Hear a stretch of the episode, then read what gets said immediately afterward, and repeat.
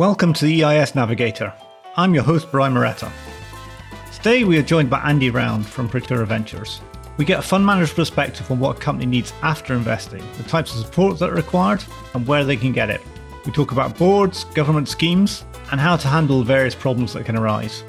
If you're enjoying the podcast, don't forget you subscribe on all good podcast services, including Apple Podcasts, Google Podcasts, and Spotify.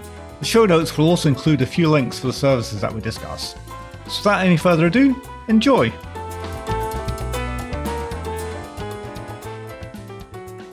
So today on the podcast, we are joined by Doctor Andy Round, who is the director at Praetura Ventures. Welcome, Andy. Hello, and thanks for having me, Brian. My pleasure. Um, I'm looking forward to this. So I think we'd like to start by learning a little bit about you. So can you perhaps tell us how you became an E I S fund manager? Yeah, sure. I mean, like like most of these things, and, and that sort of open-ended question, we could be here for many hours. But in essence, um, I was I was fortunate enough to uh, do a PhD that was partly funded by the U K government back in the days of the old D T I, that ended up being part academic and part industrial.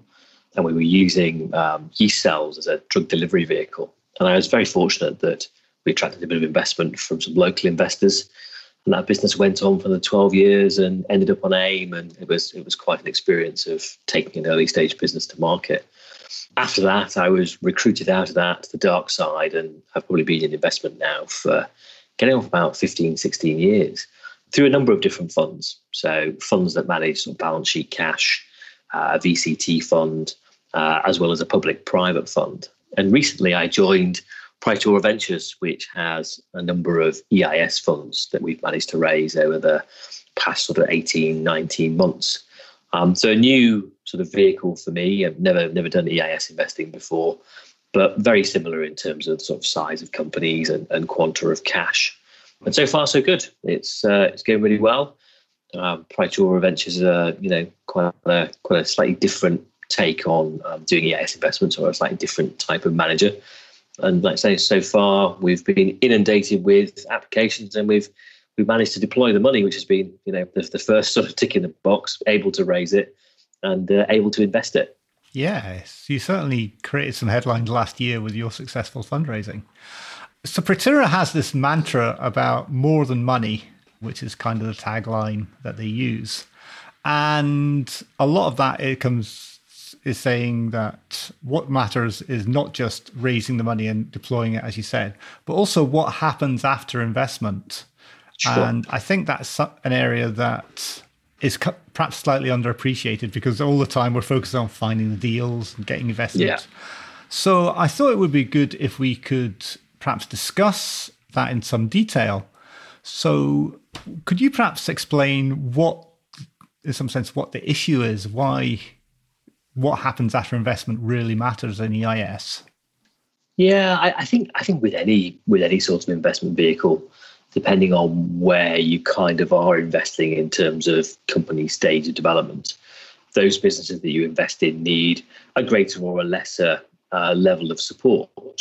Where Praetura's kind of pitched itself, and, and again, we're we're similar to some of the other other managers in the market, is that those businesses that are kind of just a little bit before that kind of growth capital stage.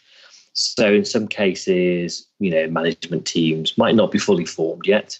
They may have certain processes, or they may have gone through maybe maybe a number of exercises where they're looking at getting into the market, but potentially aren't quite there yet. And what we kind of pride ourselves on, and it's it's something I've enjoyed in my career, is is not only providing the capital for those companies, but providing that kind of additional support.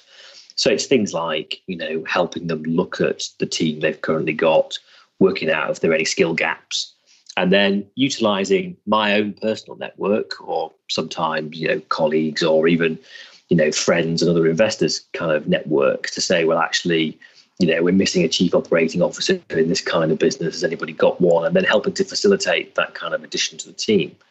We get stuck in, and I think I think I've I've always enjoyed those aspects anyway of of that side of in, investing, and through a number of other funds that I've worked for, or for managers that I've worked for, we kind of do that to a greater or a lesser degree. Praetura's kind of differentiating itself a little bit in the market by saying, look, not only will we do that, but we'll even help on things like some of the strategic marketing aspects. We'll help the company look at things like, you know, what is what is your true route to market? And again, kind of leverage our own network. So if we've got uh, an investor in one of our funds who's perhaps had a business in a similar area, we'll ask them to come and get involved. And it's that sort of continual sharing of not, not just best practice, but of just general experience of how you can manage businesses at that sort of stage of development. And for me, that's that's kind of the fun part. Once once they're profitable and they're they're doing really well, that's that's the bit that I'm less interested in. It becomes a bit more handle turning. So for me, the exciting part is that kind of early stage, you know, trying a few things, maybe even a couple of pivots before before you get it right, and and essentially, you know, letting letting the company access my experience of having done that myself, but also, you know, accessing my network of people as well. Yeah, and certainly most companies at E I S, in fact, probably I would suggest perhaps all companies at E I S are far from the finished article, and yeah. everyone comes with their own sort of strengths and weaknesses. What sort of areas do you see as being the main areas that companies need support in? Yeah, there are a number of different things. Like I say, not not least the fact they've they've actually got to get that investment closed.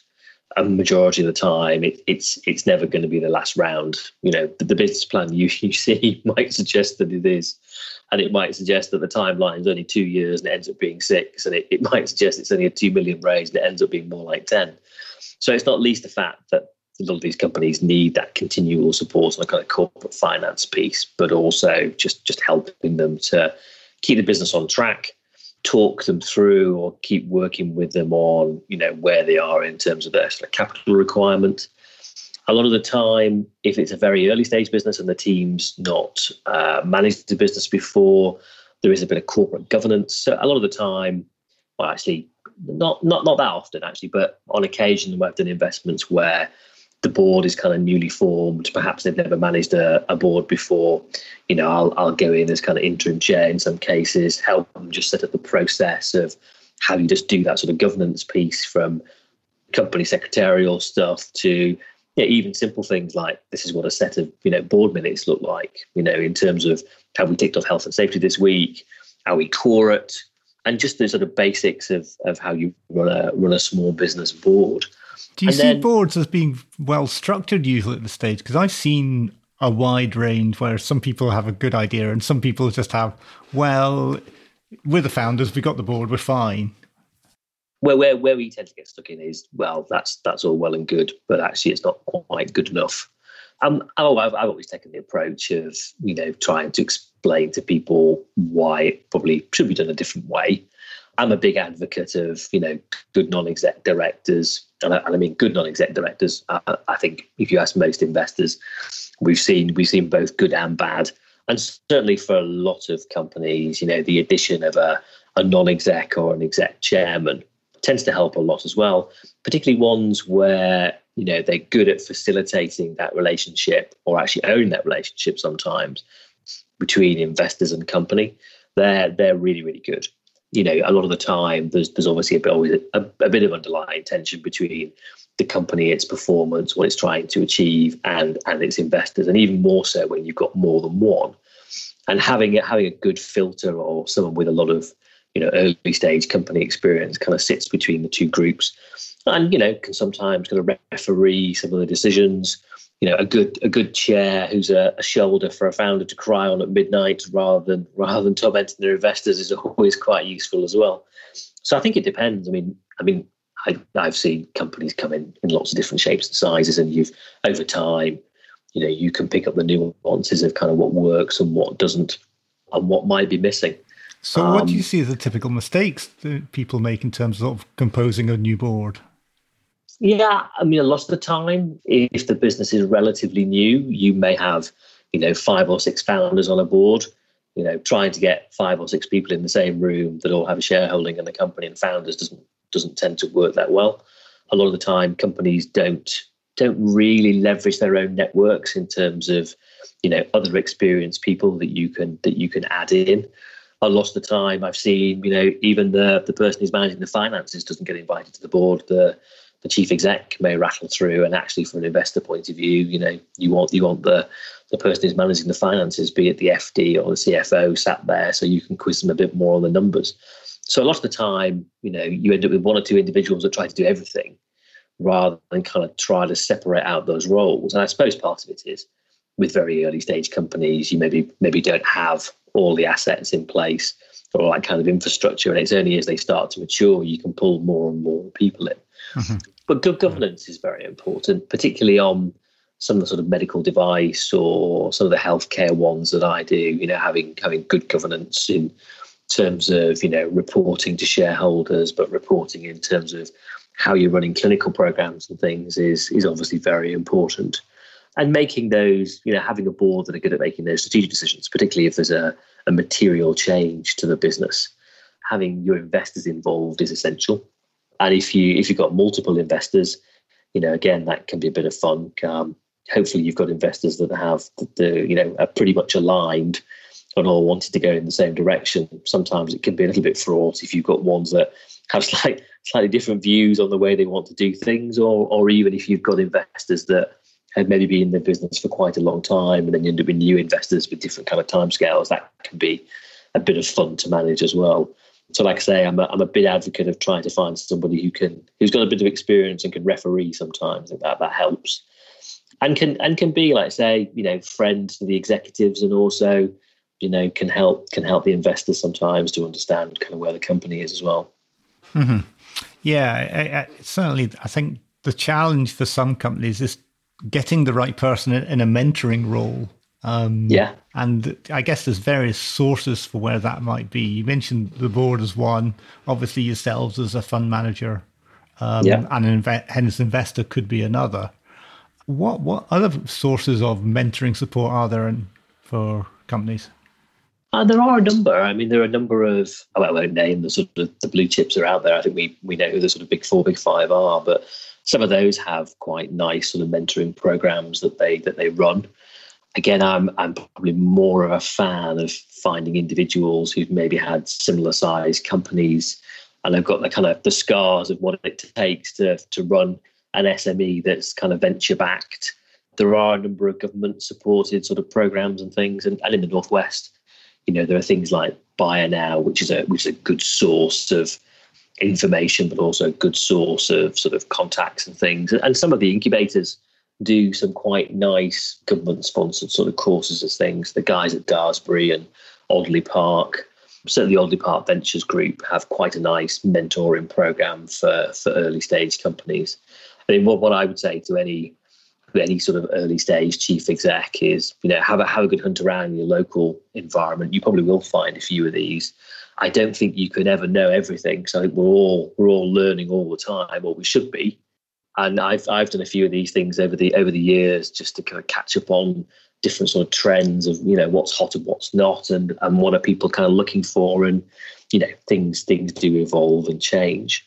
But there normally is, you know, quite quite a good support network. I mean, certainly I say certainly in the Northwest, and certainly in my network, got kind of healthcare and health science and life sciences.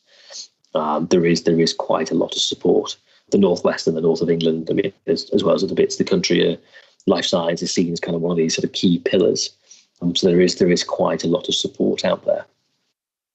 Yeah, and you me- you mentioned government schemes, and I think one of the challenges that a lot of new companies have is kind of navigating.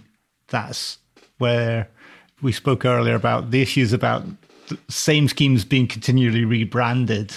Yeah. Um, which the government's quite bad for. But at the same time, it's still good at having schemes out there.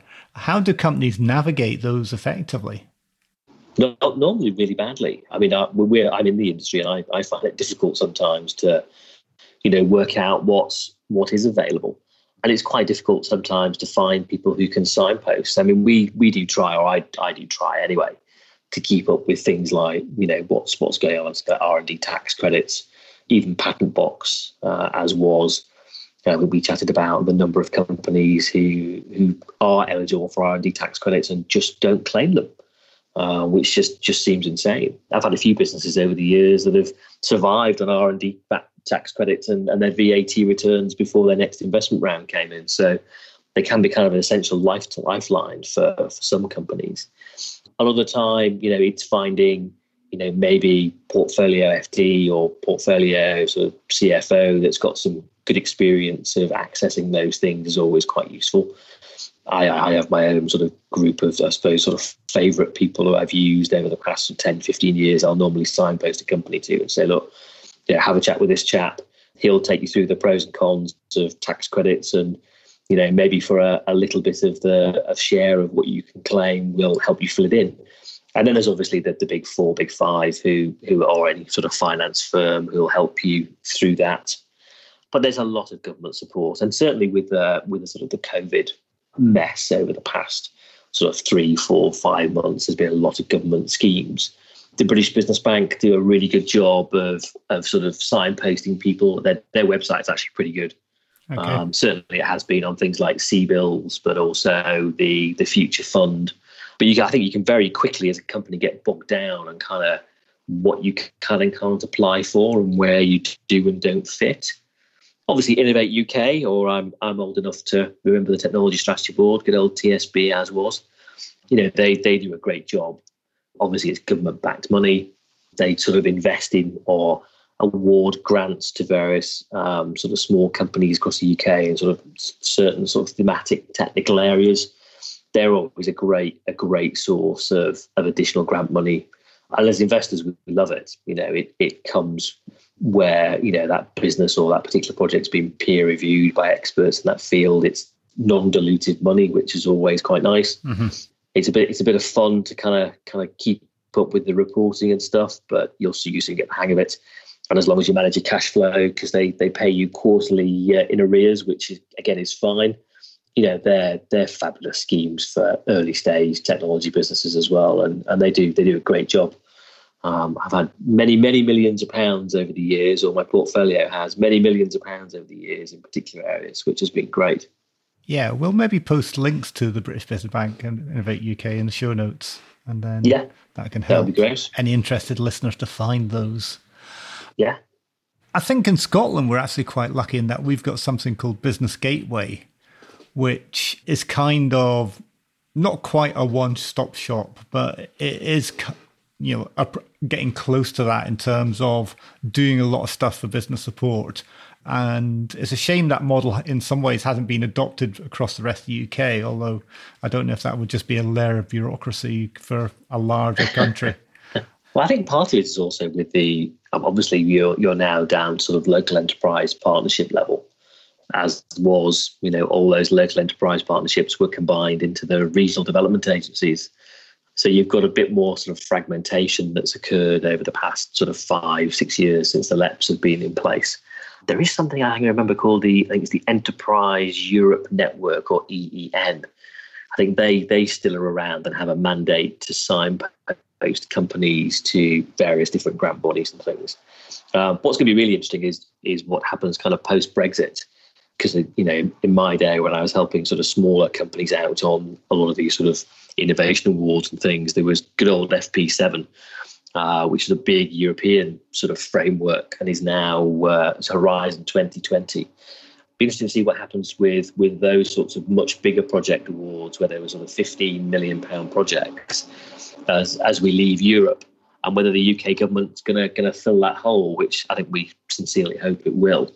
I think there's still there's still a role for government, and there's still a role to help businesses, but also um, you know support support venture looking at those sorts of businesses. Certainly, you look around Europe and and U K, and, and government definitely does have a more active role here than some might think is necessary. Um, the, the reality is, small companies need an infrastructure around them, and the government can supply a bit of that. Obviously, you have investors out there as well who can do some of these things as well, and not just in terms of money, um, which is obviously yeah. welcome, and you've got sort of the tax advantage nature of that. But fund managers can do other things as well, and I thought it might be interesting to to talk about some of the challenges of the, these four fund managers in terms of particularly. It's, it would be easy for you in one sense as an experienced person to go and get too involved in running the company, but at the same time, it would be very easy to be too hands-off. And there's a balance somewhere yeah, in the middle. Um, how do you strike that balance? I'm going to say really, really well, but but actually probably badly. But part part of part of my personal problem is I, I find all my portfolio companies really far too interesting. So I'm I'm I'm renowned for interfering when I probably shouldn't. But no, I mean I mean joke, joking apart, it is it is a fine balance. You know, you, in most cases you're sat on the board, so you get the board information. Certainly with the ones that I, I look after, and, and certainly within Praetura as well. I mean, the the guys that I know, you know, we we spend, you know, at least half a day, a day a week, probably on most of our portfolio companies. And it, a lot of time it's kind of filling gaps. A lot of time it's, you know, giving them access to to networks, which you've mentioned before. And it is it is difficult sometimes not to spend too much time on them. And I, you and I chatted about it b- before this uh sort of podcast as well. You know, sometimes you end up spending a lot of time on the ones that probably you shouldn't be spending too much time on. And they tend to be the ones that are, are probably having some difficulties. And it, and it is tricky. It's that balance of spending the appropriate amount of time to make sure they kind of hit a milestone, or you can, or you can fix it, and letting the ones that are, you know, doing quite well to, to get on with it. And a lot of that is, you know, making sure they've got the appropriate people in place as well. I mean, one one thing we found work works quite well is is that kind of overlap between companies as well. You end up with a portfolio, and sometimes you've got two or three that are in quite similar sort of thematic areas, and getting getting them to kind of share resource or to share understanding in marketplaces has been quite useful. And sometimes they can almost fill a bit of a gap for you as well. So if they've had investment monies from one sort of venture firm before, and you know what they're looking for, you can make a nice, they can make a nice referral. You know, sometimes in some of the sort of life science ones I've done where they've had a regulatory consultant who's done a great job, you know, passing on that referral as well of good quality people tends to help quite well. And sometimes just just even, you know, getting getting a couple of the executives of those companies together for a pint or a cup of coffee, just to kind of trade war stories, but but also I think sometimes, particularly if you've got quite a small team and you're you're the sort of senior executive in that small business, it can be quite lonely. And there's there's quite a lot of merit in just getting together with people who are in a similar kind of field or a similar sort of area, just to share, you know, general experiences, and that and that can be quite useful. So we I do try to facilitate that, or we we do even as Praetura try to facilitate that quite a bit. And a previous fund that I that I managed, you know, we even went and asked the, the incubator manager if we could have a, a couple of offices, and we we knocked them together. Uh, gave, gave put a little meeting room in, you know, asked for a couple of desks, a microwave, and, you know, a fridge for the beer. And we got a lot of the early stage companies where they were still only sort of one and two man bands to take a desk there. And it's just that sort of shared experience, and it's a bit cheesy kind of building those ecosystems, but uh, it does it does work. And people do get a lot of a lot of benefit from kind of shared experiences. Yeah, I mean, certainly we get a lot of feedback from accelerators and incubators about that shared sort of space, particularly when you are only one or two or three people, allows you to even just discuss ideas with other people. And I think it's interesting where you talk, where you have companies that are perhaps beyond that accelerator stage, but in some sense are still need that sort of peer networking support, whatever you want to call it. And it can be a challenge, as you say, if, you, if you're running a business and you've particularly you, you've got your head down, sort of focusing on stuff, to sort of just take that time out, or, or even have the network yeah. know, to to actually find people. So it's, it, certainly I've heard one or two other fund managers in various degrees of structure doing similar things with their portfolio, whether it's introducing chief executives or similar level, or, or or formal meetings or whatever. Obviously, what we're hoping is that a company develops over time, and hopefully develops in a good way, maybe yeah. not always. How does a company's need for support vary as it develops? I mean, you mentioned when when it becomes profitable, whatever, it's less interesting to you. Yeah, that becomes that becomes the easy part then. No, I think I think companies companies do evolve. I mean, from the from the very early stage ones where, you know, it may just be a twinkle in a founder's eye, it's getting up and running. You're probably only one or two people at that at that sort of stage. You know, you're then looking to to bolt in, you know, additional team members over time. So the finance function, the closer you get to market, you know, operational functions change, and sort of sales functions start to change, and, and they sort of progress into maturity and and hopefully start start to grow out their teams. But the people element definitely changes over time, and I think the the support from investors tends to change as well. I'm a bit more of an advocate of kind of this what I what I term the sort of baby model. So, you know, I, I quite I quite like seeing the baby grow and being part of it and, and helping them for the longest period of time you can, as opposed to as opposed to letting them go. Also, certainly when I when I've invested, you know, we tended tended to do a smaller number, so not not really tadpoles where you do lots and you you hope one of them turns into a frog and then hopefully a prince. It's a little bit more, you know, pick your five or six and and be with them on the journey as long as you can. Obviously, as they start to mature and they take on, you know, either new investors or they they take on more senior team members, they require your input. Hopefully, less less and less because Most most fund managers by that time are raising their next fund and have, have basically got other issues like investing the next round of monies and, and growing their portfolio. Also, as well, you find that in my it, it's a personal preference of mine. I like I like doing the investment. I like actually, you know, getting stuck into the portfolio bits as well. But obviously, as funds start to grow and managers start to grow, you then, in a lot of cases, start to grow out a portfolio team as well. So, you know, it may not be you that goes to all those meetings. And I think I think portfolio management has changed a little bit over the years. I, I've seen different ways of doing it, from very sort of superficial, kind of light touch, generalist, you know, you turn up to a board meeting, record the data and go back and report it, to different ways of approaching it where, you know, maybe you've got a, somebody in your portfolio who's got a, a clear background in sort of financial management or more corporate finance. And that that person will go and support those businesses, uh, and the fund manager is obviously paying for that, will go and support those businesses in those sort of key, more sort of niche areas. And it's certainly something we've we've started looking at again is, you know, we've we've got a couple of guys on the team, in, in one in particular, uh, Ben Hatton, who's got a, you know, a really fantastic background in sort of strategic marketing. So we, we've let Ben loose on the portfolio every now and again. And, and even though technically he doesn't come out of a lot of businesses we've invested in, you know, he's, he's done a great job of of helping work with the companies through their sort of strategic marketing plan or their kind of challenging on their sort of route to market sort of assumptions and things, which again is a slightly different approach than just saying, you know, he's a generalist portfolio manager. Now you've got a bit a bit too big for, for Andy to come to your board.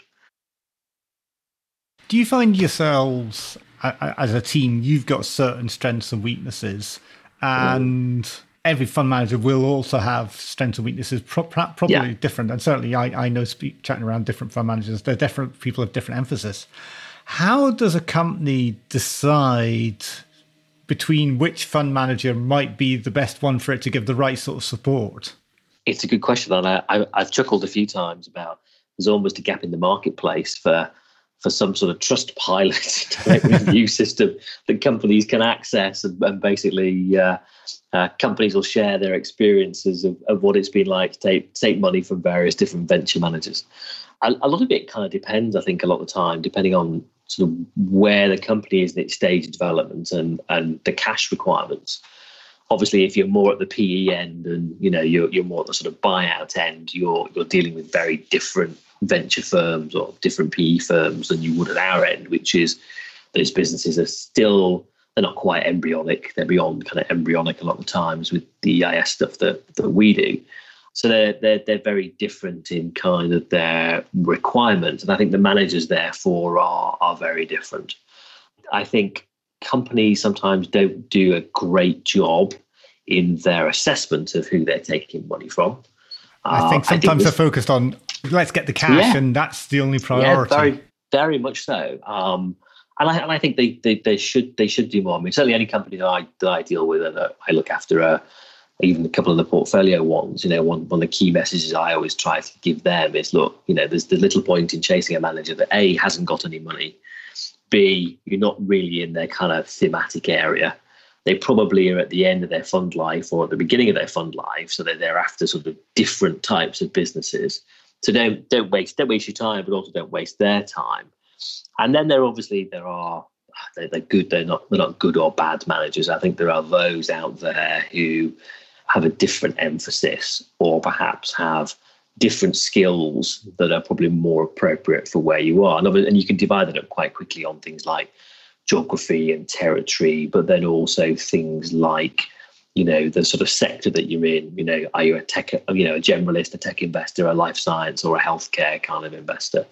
And certainly for, for me, having done healthcare for sort of twelve, fifteen years, I, I kind of hope I know half what I'm doing by now, as opposed to, you know, if you're a healthcare business trying to get money out of a generalist, you, you maybe won't get that kind of additional kind of added value, and vice versa between, you know, some of the tech and sort of green and clean funds. So I think you do have managers that have particular sort of skill sets and have been in that kind of area for a long time. You've just been in it so long, you just have a network that you can allow companies to access. Do you think it's as simple as, okay, I, I can think of several fund managers who are like, they they specialize in uh, digital marketing or healthcare or whatever, mm.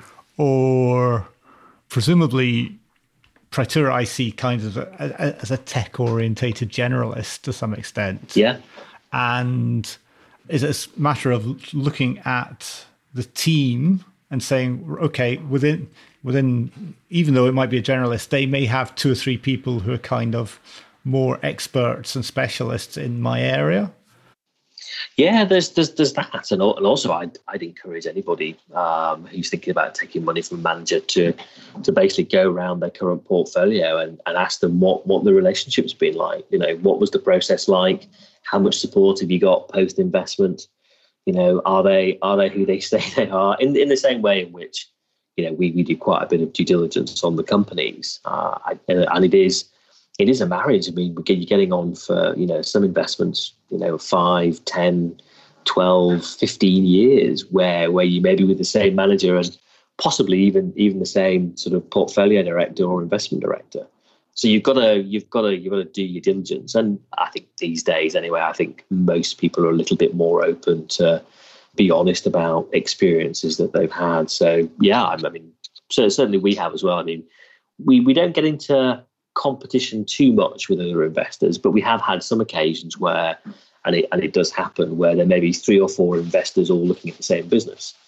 And what and what I've always said is that's great. You know, competition's good. Um, and, you know, the business will be worth something if you've got a couple of people, you know, who want to do the same deal. And one way companies can differentiate between who they take the money from is have a chat to current portfolio, you know, see what the experience has been like and, you know, pick pick the one, hopefully, where you've, they've had the best experience. The caveat, of course, is that what who might be the best experience for one's company won't always necessarily be the best yeah. experience for another company. Yeah, exactly. Maybe. Presumably, you've had some difficult times in terms of, well, some of the companies that you've been involved in managing have gone through problems, whether it's downsizing, management changes, whatever. How do you, as an external investor, help manage those? And do you get involved in perhaps provoking some of those changes? Yeah, I, I, what, what tends to be the, the most obvious one is things like where they're running out of cash and they maybe don't don't meet a milestone, be it be it technical or commercial, and you you've got to have those discussions around preservation of money. I've done quite a bit of change management over the years. Probably they've never been formally trained, but you know, you can kind of get to the point where you can recognise that maybe the chief exec or the the current finance person just isn't working, and you've got to go through a process of either moving people sideways or suggesting that, you know, somebody else is brought in. In some cases, that'll be someone with a significant shareholder, perhaps even a bigger shareholding than you do, yeah. you have. Yeah, yeah. And they'll maybe see the business as, you talked about baby, this is their baby. Yeah. Maybe they'll recognise it sometimes themselves, maybe they won't. How do you actually handle that sort of difficulty? Carefully. And normally, normally over a drink if you possibly can. Um, I, I've had it. I've had it lots of different ways. Actually, I've I've had some, like you say, who recognise from the beginning what their skill sets are, and know that this is, you know, it's not forever. And as the business matures, they're, they're going to, particularly in that kind of chief exec kind of role, they're going to have to maybe move a little bit sideways. And particularly as the, the business starts to take on larger and larger institutional investors, or, or back in the good old day, that kind of pre-I P O round where you're having to build a probably a more experienced management team or executive team to be able to get you float away. And I think in in most cases, I've been quite fortunate that the chief execs we've backed or the execs we've backed kind of understand the rationale for why you're getting to there. And, and a lot of the time, you know, if it's their first one, there's a little bit of a softener, which is, you know, you may be going sideways this time, but the next one's yours because you've now got the experience of having been through the process. I've had some that take it really badly and just can't understand why they aren't running the business. They could probably think they run five or six businesses on their own. For an investor, mm-hmm. those are the sorts of people you try to tend to avoid. Mm-hmm. Um, in in all honesty, what you're looking for are, and, and it's the same for our side as well. I mean, I'm you know, quite happy to take advice from everybody um, or anybody, whether it's you know good or bad. You can kind of work out for yourself. But I think in in our case, when you're investing in a company, you want you want a team that are can understand that there may be some changes coming, are willing to take advice, and are willing to kind of work with you rather than against you. I think you've got to be transparent about it throughout, and both ways. I mean, you know, if you know the company doesn't think you're you're performing and you aren't, you know, in a lot of cases you're providing a service, not just the cash. You know, please, please tell us, tell us what we could do better and what what we're not doing very well. And what what extra could we do to help you? That's that's perfectly fine as well. It can be a difficult and sometimes not very pleasant process. But you kind of hope you've picked the ones to back that actually will take it in the spirit in which it's intended. Also, you know, you're you're in it to you're in it to make money. I mean, it, it is venture capital at the end of the day, where we're borrowing other people's money to invest in companies to to hopefully give them back and not lose and make everybody money at the same time. It can be a little bit a little bit tricky in places, but like I say, part of it is the the experience of picking the good ones and the ones who'll take it correctly, rather than just shout at you for how dare you replace me.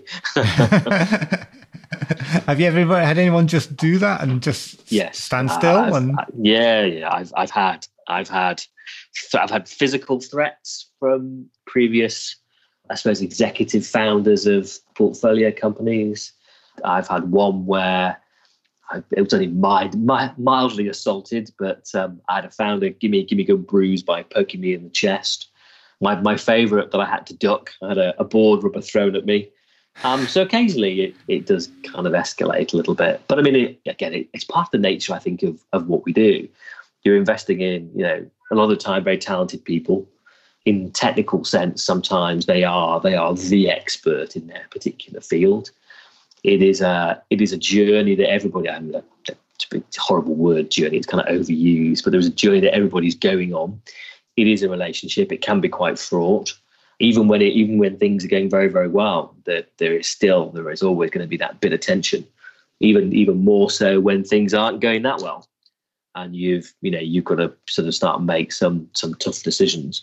Normally, the hardest one is where you've had a good relationship with a with a founder group or a sort of executive team, and you you things just aren't working out, and you've got to have the conversation on the lines of, look, we just probably aren't going to invest anymore.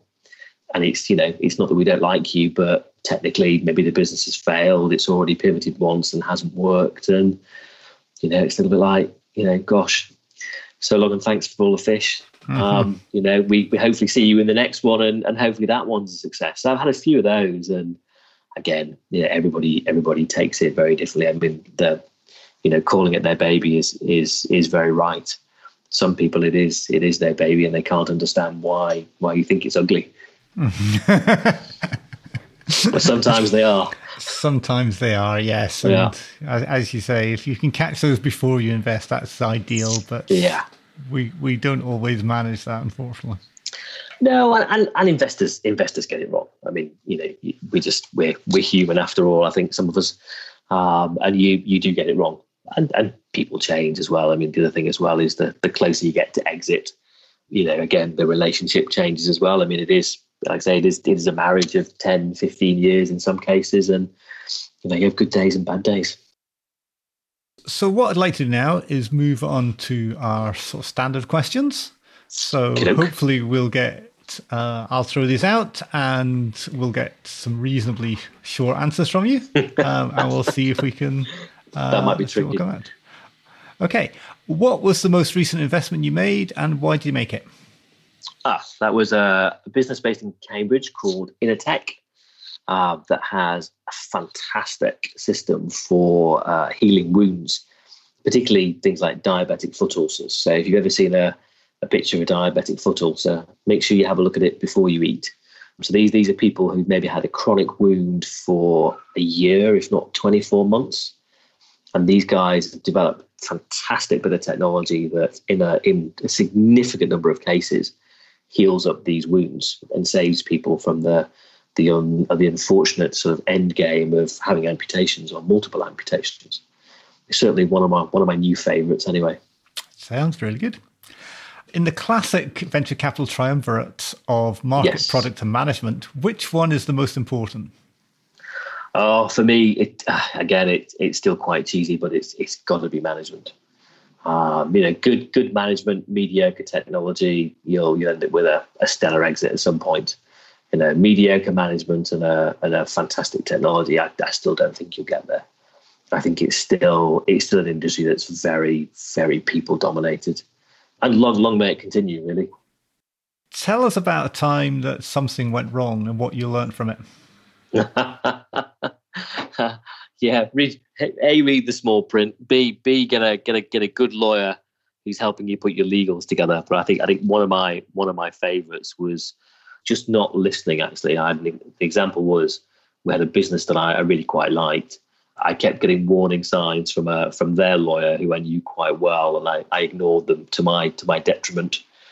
And the business kind of unravelled behind me when the founder just did, didn't quite go completely barking, but um, had a big falling out and a big bust up with everybody. And I uh, I just I missed it completely. Thought it would be fine. It wasn't. So why did you sort of ignore the signals, do you think? I, I think in those days, I probably thought I was right. I was a lot younger. Yes, we all grow out of that. Yeah. Yes. The E I S industry that we work in is far from perfect. What yeah. would you like to change about it? I, I think at the moment, I think, I think you know, my, my immediate go-to would always be, you know, approval turnaround times from H M R C, you know, try and make them faster. Actually, at the moment, they're turning them around pretty quickly, so mm-hmm. I couldn't pick that one. But I, I wonder if there's a if there's a, a third or a, or a second tier between S E I S and E I S that could be, could be implemented. Because it seems like you've got quite a big gap now between the kind of one hundred fifty K S E I S and, you know, getting on for fifteen million E I S. Is there is there a product that somebody can can make that sits between? Mm-hmm. Yeah, I mean, my take is uh, a lot of E I S investment, particularly in the sub-million pound category, is actually seed in all but the yeah. scheme name. I'm also aware the one hundred fifty thousand was created almost a decade ago, yeah, and is well overdue. It does need looking at. Better part of a doubling. So yeah, I, th- I, th- I think there are some changes there, but I, whether it needs a whole new scheme, I'm not sure. I'm an avid reader. Lockdown has done wonders for my consumption of books. Um, yeah. Tell me something that you would recommend. I've I've got a couple. Being being the uh, amateur biologist that I that I still am, there was a there's a trilogy of books called the Southern Reach Trilogy by uh, Jeff Vandermeer. I think the first one's Annihilation, which sadly got turned into an awful film. That's worth a read. And on the more more sort of academic side, there's a there's a book that my uh, partner's reading at the moment, and I'm sort of piggyback reading it, which is called uh, Invisible Women. So it's examining examining data bias in a world designed for men. Uh, I think it's by uh, Caroline Criado Perez, which is quite quite interesting, and it's it's quite quite fascinating, and it's all around things like, you know, how cars are designed for men, not women, and in a car crash, you know, women are forty percent more likely to have a major injury as opposed to a man, and also all around the sort of pharma industry of how, you know, all drugs are tested really mm. for, for men in terms of dosage rather than women. Yeah, but yeah. but they're only forty-nine percent of the population after all, so, you know, we, we probably should listen to them every now and again. Yeah, I saw something not that long ago about heart attacks and how the the, yeah. the symptoms we're taught in first aid courses for heart attacks yeah. are typical symptoms for men, but for women, yeah. women get completely different symptoms a lot of the time. Yeah, and there's there's a big section in this book all around that. So if you're a woman having a heart attack, you are you are much more likely to die than a man. Sad but true. So yeah. Um, that doesn't sound like cheerful reading, but we'll... No, that's that's my bit for equality this week. Okay. What do you wish you knew when you started started investing that you knew now?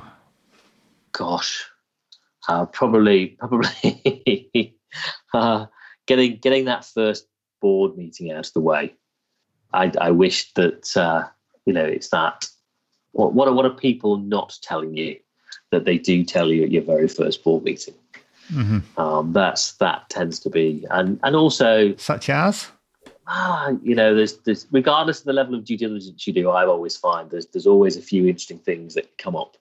And once once the business has got the money in, those those then tend to come to light. I think I've suffered a bit over the years for kind of taking people at face value rather than being the grumpy old cynic that I am now. But I think that just that just comes with experience more than anything else. In my career, anyway, there are there are a few that I've missed that have had some some fantastic exits, and I, I think a lot of the time, you know, it's. It's there is that kind of sort of balance between analytical understanding of picking a business and, and gut feel. I think a few more times I probably should have gone with my gut. It's, it's a challenge that, but gut is also a function of experience as well, as you say. So yes, it is. Take yeah. time to develop or have confidence in it. Yeah, exactly. Now that, that's that's very true. We I think investors, and I've certainly been there as well. Occasionally, you do get a bit gun shy if you, you go through a period where you've. You backed a few duds, or you're not having a great time with your current portfolio. It, it then sometimes becomes quite hard to then make the judgment call on something that perhaps looked a bit riskier than you thought. Yeah, the last last decision you or last thing that happened can colour your, it does, yeah. your decision making all too easily. Great. Um, so, if people want to find out more about Praetura yourself, where should they go? Yes, uh, the Praetura website is always a great place. So that's www. praetura ventures dot com. Also quite happy for people to drop me an email if they've got, you know, any lovely E I S opportunities they might want to have a look at. It's just andy dot round at praetura dot co dot uk. And also you can you can normally, I think the, the office number's on the website as well. So you can normally get hold of us that way as well. And in, in the Northwest, I'm, I'm normally knocking around at, you know, various things like Bionow and Daresbury, and normally get hold of me. I'm I'm sure anyone who really wanted to these days on the internet can find you. Yes, and LinkedIn as well. The joys of, of LinkedIn. Course, the joys of LinkedIn. Great. So thank you very much, Andy. Well, that's a pleasure. Thank you for coming on the podcast. No, thank you for your time. My pleasure. So we hope you enjoyed that. If you want to find out more, the show notes will be available at hardman and co dot com forward slash podcast. If you really like what you heard, you can give us a review with lots of stars on iTunes. You can subscribe to this through iTunes, Spotify, and all good podcast players. If you want to give us feedback or find out more about what we're doing, then you can send us an email at inquiries at hardman and co dot com. Thanks very much for listening, and hope to hear from you soon.